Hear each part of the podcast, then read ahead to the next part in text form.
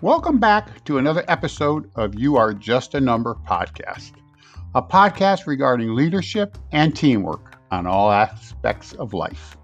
In this podcast, Tim explains that he never saw himself as a leader. He sees himself as a take charge type of person.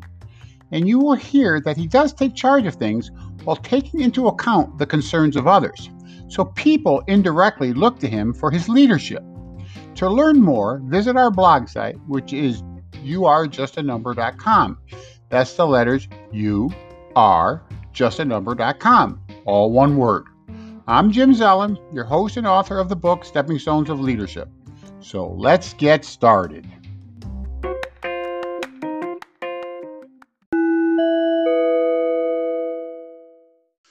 Hello, everyone. Today I have Tim Sprink uh, uh, for an interview, and he's the owner and managing partner of International Veneer and Timber Company. So, welcome aboard, Tim. Thank you. Thanks for having me. Yeah. So, why don't you tell our audience here where you came from and how you got to where you are today? Um, I grew up as a single child in a in a home in Cedarburg, Wisconsin. Um, spent my time through high school just enjoying the outdoors. Uh, that's what led me to my interest going on to college at the University of Wisconsin Stevens Point uh, with forestry, and eventually spent four years there and earned a degree in forestry and business. And uh, started in a career path then post college of private industrial forestry, um, mostly in the sawmill or veneer mill business for the first 10 years of my career and then branched out on my own and started a company within that industry um, after gaining some knowledge and I guess expertise uh, working those previous jobs. And here I am today doing the same thing. Well, wasn't it a little scary going into your own business though? Uh, it was the most scary time of my life. And I look back on that um, and now I don't think twice about making decisions that I would have taken me a week to make uh, then. With uh, experience comes confidence, I think. Um, and I, I always go back to a story a banker told me at the very beginning of my career. And he said, I had a client once that when he owed me his first $200,000, he said he laid and awake in bed at night for weeks and days and wondered how he'd ever pay it back. And the banker paused for a second and then he said, Now that he owes me $5 million, I'm the one who lays awake at night in bed wondering how he'll ever pay it back. and there's a lot of truth to that. Uh, I think with experience comes expertise and confidence. Yeah, yeah. So in building your own company, I mean, not you know, you uh, you had to have some good leadership skills. So and I'm sure you built some pretty uh, built some pretty good teams. So, can you uh, give us a little insight of how you developed these leadership skills to, to take your team forward? I, I don't think as I started through any part of my career or any point in life that I ever viewed myself as the leader, so to speak. And I, I, sort of, when you asked me to do this, reflected back a little bit on life. And there was always situations through grade school, middle school, high school where those things are now more evident to me that whether it was a small school group or something, I, I always tended to float to the front and had ideas and would take projects on and, and just do them. So, I, like I said, I don't really think of myself as when we're going to do something, I'll lead it. I, I, just, it just happens naturally. And I think that's one of the biggest things um, that I see in myself is that it always just came naturally because I'm the type A personality. I'm just a doer. If something needs to be done, I don't sit around. I'm the first one out of the chair and we'll knock it out and go on to the next thing. Uh, also by being that way, I've always learned to take pride in what I'm doing. And I feel like I'm that guy that can usually deliver, uh, or I make it happen, or I solve the problem, or come up with solutions to help people solve the problem. So I've always been able to produce results effectively, I think, at the end of the day. And um, was never afraid to take the challenges on that allowed me to do that. So let, let's just take that a step further now. Okay. So you do take, you know, you just, like you said, you just float to the top, but you always have a team always supporting you. Do you yeah, ab- absolutely. And, yes. and, you know, it takes, uh, I think some type of skill to lead a team because, you know, there's different personalities, you know yeah you might all want the same thing but you got to gel all those people together for the same thing so uh, how, how do you see that coming about well i think one of the most important parts that helped me identify with leadership characteristics and traits or tendencies was when i was before i was self-employed and working for a company uh, um, reflecting back i guess they saw that in me too because they invested in a four week training course that took a, throughout the course of a year that was all leadership development skills. And it was all with peers from the wood industry, um, some of which I knew, some of which I didn't. And we made great friendships, but we learned a lot. We learned a lot about ourselves. We learned a lot about other people and we learned about motivating other people and team building and all those. So uh, when you look back on it, I've just sort of always taken those skills learned in that course and further developed them upon your natural abilities, I, I would say. So you kind of like learned your leadership and team building through, I, I guess, uh, what your own personal experience and the experiences of others. Is, is that? Yeah, absolutely. I, I think another place would through others was at two points in my career, I, I kind of remember back um, a mentor type uh, person that was a boss or a coworker, and um, I still re- reflect back on things they said to me um, 20 years, 25 years later, and uh, find it useful. So I think we all get in those positions where other people teach us a lot, and uh, it, it's a great thing. So, can, can you share any stories or experiences that you did about building successful teams or anything like that? Um, sure. I I think uh, one of the one of the best, if and as long as you don't mind, I'm going to include you. I'm going to indulge here because as I reflected on that question, the the condominium that we both are owners in, the association, um, it's a great example and it's very relevant because you and I shared it together.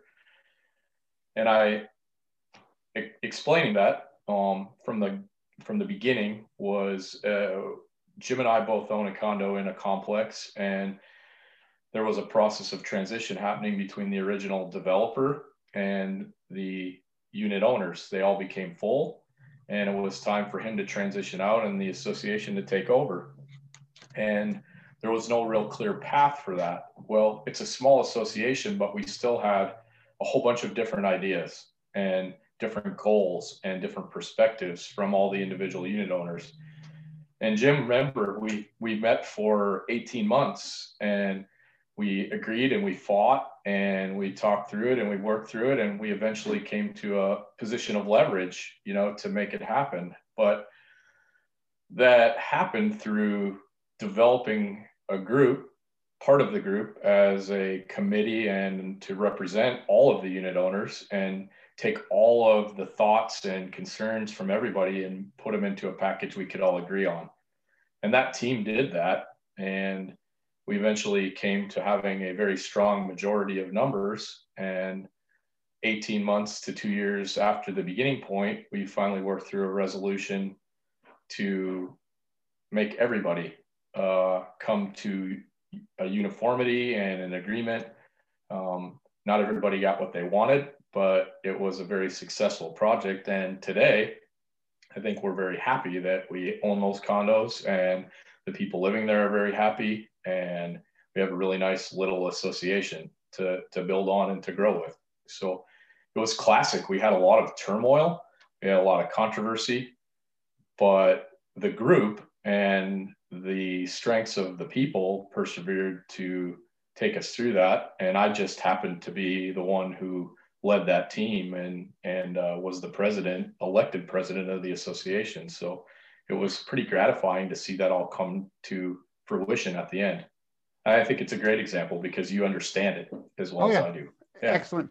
And it actually gives a good example of synergy where, you know, the team pulling together was more powerful than all, all the individuals of the owners coming together and trying to get something done. Absolutely. So. Yeah.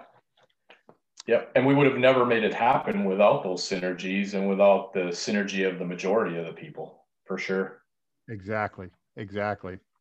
So, uh, Tim, has the virtual world changed? I mean, you know, uh, some of it, even even with the condo association, I mean, not everybody's always there, like me. Okay, so did uh, did the virtual world affect your leadership? If so, how? Um, I, I think that it has in small ways for my business. We th- through COVID and becoming more virtual, we have adapted to things like this instead of a meeting in person. Everybody is Zoom. We're traveling less uh, to see customers or other employees, other facilities. And I think the place that I see it affecting us most is what I like to refer to as the water cooler talk and the lunchroom break. Um, I think it's a vital part, the morning cup of coffee where everybody is together and gets the day started and analyzes what we're all going to do. The uh, running into each other during the day or being in an office across from someone, that face to face contact, I think, has been the biggest challenge for us. It takes more effort to make phone calls or to do a video conference than it did to do that stuff. And water cooler talk was naturally progressing as your days and weeks went by because it happened in passing. And I think yeah. there's a lot of that that isn't there now. Yeah, it, it, it just it just happened. You know, it wasn't that you planned for it like you planned for a Zoom meeting, and a lot got taken care of by that water cooler. Okay, absolutely. You know, it, it was it was an informal meeting where a lot of things got done. Absolutely. Yep more than what more than you realized, I believe, too, Jim. Um, more than you realize happened during those different points of a day. Oh yeah, yeah, yeah. I mean, you know, a lot of people laugh about uh, even people going out golfing. Okay, but, oh yeah, there, there they are golfing.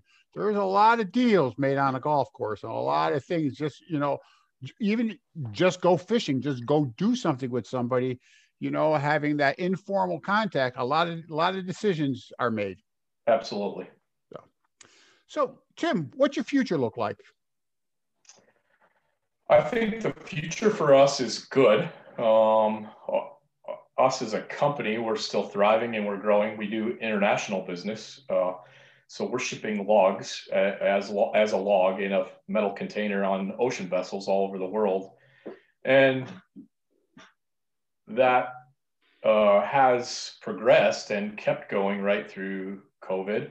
And I think with or without COVID, we'll eventually get past it. But our our trends and in the industry and our sales projections are very strong and very good. Um, and part of that is the world is just a smaller place nowadays. So uh, it's so easy to communicate like this or by email. And uh, in the day, you would send, uh, at the beginning of my career, you would send a fax during the day your time and you would not get an answer back until the next day by fax because they got it at night. But now we're communicating instantly with texting programs and apps and sending videos and pictures of our product uh, communicating 24 7 with people in china. And china is one of the growing markets still in our industry. Manufacturing is there. And uh, the resource that we have here of available wood is like no other in the world. So I think all the trends tend to make me believe we'll have a have a pretty good ride for a while. Excellent. So I got two questions for you because I'm going to ask you to give some advice to the audience. Okay, but okay. I think I, I, I want to put them in two arenas. Okay, one is what advice would you give anybody becoming about leadership and teamwork and building that synergy of getting a group to do something? Um, I think there's a number of topics that I would pick on. Um, I made some notes um, with my thoughts. And first, I would say that you should always form your own opinions. Without your own opinion, you have no direction to try to influence other people or to take them down a path with you. Uh, secondly, I would say you look for when you have a group or you have an employee or someone um, that you're working with, you seek commitment and not compliance. You're not demanding they be part of it, you're seeking their legitimate commitment to helping you or helping the cause. Um, I always did this, not knowingly, uh, but I would say also making decisions with your people in mind. So, the members of your group or your team or your employees, you have to think about the outcome for them uh, before you make certain decisions. And I think that's really important. And they tend to take that to heart uh, when you do that. Uh, I always ask for feedback and I always celebrate success. So, whether that be a thank you or a pat on the back or a small gesture, go to lunch, or a monetary bonus, it doesn't matter. Um, people respond to thank you and please just as well as a check, I think. And, and, and they, they need that. We all need that. Um, two last points on that, I would say. Uh, I think you have to get out of your office. Um, some of the, whether that be me here today, going out in our log yard and spending time seeing what people are doing, or it's somebody that's running a plant.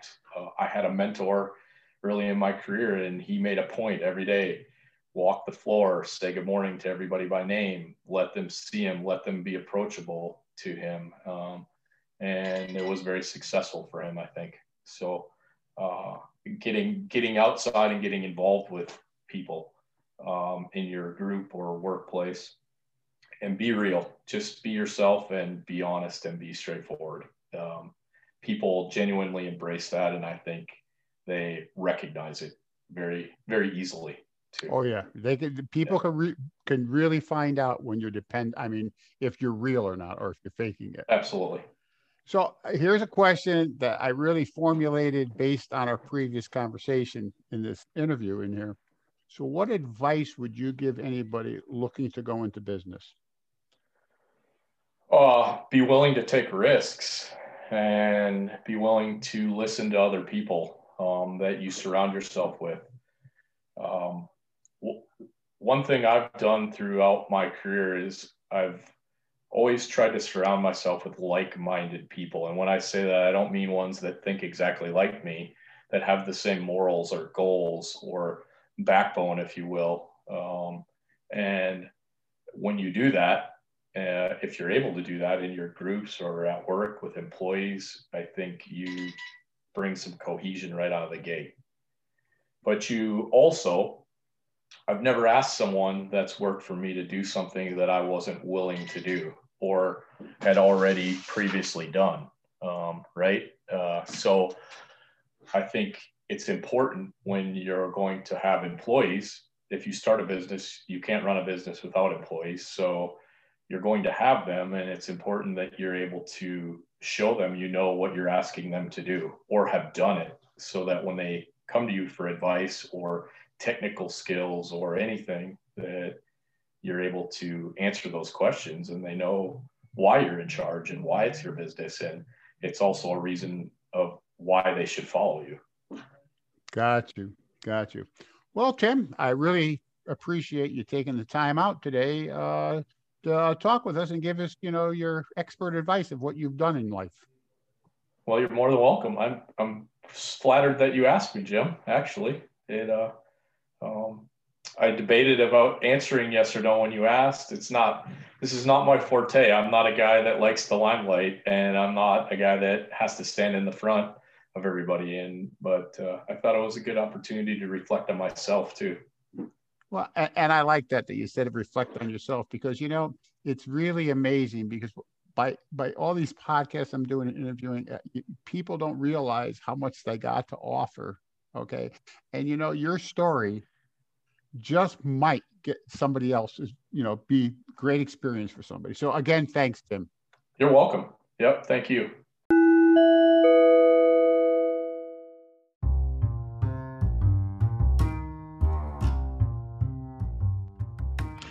Well, I hope you enjoyed this podcast with Tim Sprink. Every time I have a guest on the podcast, I learn something. I'm sure you heard Tim say he never saw himself as a leader, which I have heard from quite a few guests. However, when you take the concerns of others as you move forward, you inadvertently become a leader. People believe in you. Basically, you don't make yourself a leader, others do. You know, people learn a lot from the experiences of others. So if you have something you would like to share, please contact me at youarejustanumber.com. That's the letters U R justanumber.com, all one word. Until next time, have a great day.